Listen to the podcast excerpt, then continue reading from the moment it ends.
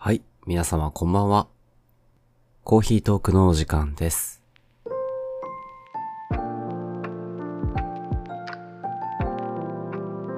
コーヒートークは私ユッキンが寝る前にほっと一息つきながら思いつくことを思いつくままにほんの少しお話しするラジオトークです。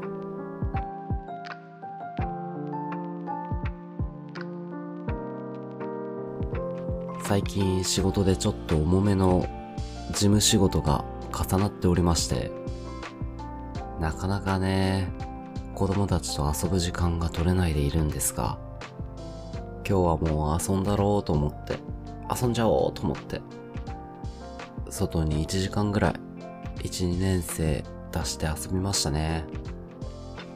つっても、まあね、人手がちょっと少なくて、なかなか一緒に遊ぶんではなくて見守り全体を見てね、危ないことないかなーって見守っていたんですが、あのー、じゃんけんして、勝った手に合わせて、グリコ、チョコレート、パイナップルって、歩数進む遊びがあるじゃないですか。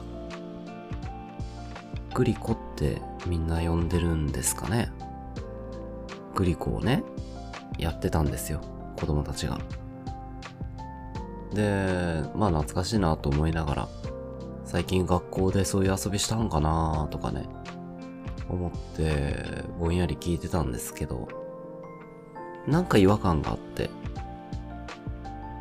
なんかおかしいか？と思って、まあよく耳を傾けてみたらですね、パーで勝った子が、パイナプツルって言って進んでいくんですよ。パイナプツル。あ、これかと。違和感の正体。まあ、ちょっとね、気づきにくいっすよね、これには。でもなんか面白いなパイナプツル。パイナプツル、なんか面白いなねえ。一体どんな物体なんでしょうね。パイナプツル。まあ、子供の言い間違いとかね、発言はやっぱり面白いもんで、詩人の谷川俊太郎さんもね、子供の発言はすべてもう詩になりやすいみたいなね、おっしゃってましたけど、そうですね。これも一つの詩なのかもしれませんね。こないだはね、マンモスについて子供が喋ってたんですよ。まあよく喋る子がね。マンモスって知ってる先生？みたいな。うん、知ってるよ、つって。マンモスはね、もういないんだよ。なあ、そうかなやっぱいないかなうん、そうだよ。マンモスはね、もう時代遅れだからね、死んじゃったんだよ。マジか。世知がれえな。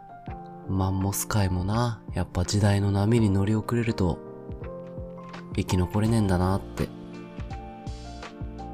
いうこともありましたね。まあ確かにね。うん、そういう発言がね、やっぱり日々仕事してる中で聞けるっていうのは幸せなことですよ。楽しいですからね。でも、ともするとね、やっぱりそういうものをこう、意に介さなくなっていくというか、キャッチしなくなっていくんですよね。慣れっていうのがやっぱ恐ろしいなぁと思います。旗から見るとね、まあ子供と遊んで、子供から遊びに誘われて、ねえ、勉強させるんじゃないんですよ、子供に。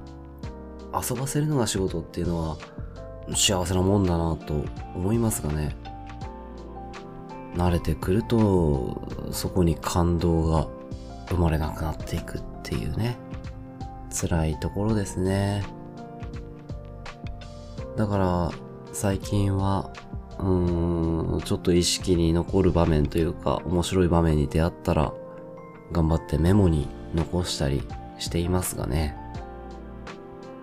このメモ自体も忘れちゃうこともあってね。なんか、短歌とかを考える感覚に似てるかな。日常生活の中でちょっと心に引っかかったことを意識に留め置いておくっていうね。その上では、このコーヒートーク一人寝ラジオ、まあまたは川手くん友人とやっている弱者男性の夜、このラジオの活動というのは、役に立ってるというか、その、ちょっとしたことでも、あ、話のネタになるかも、みたいな。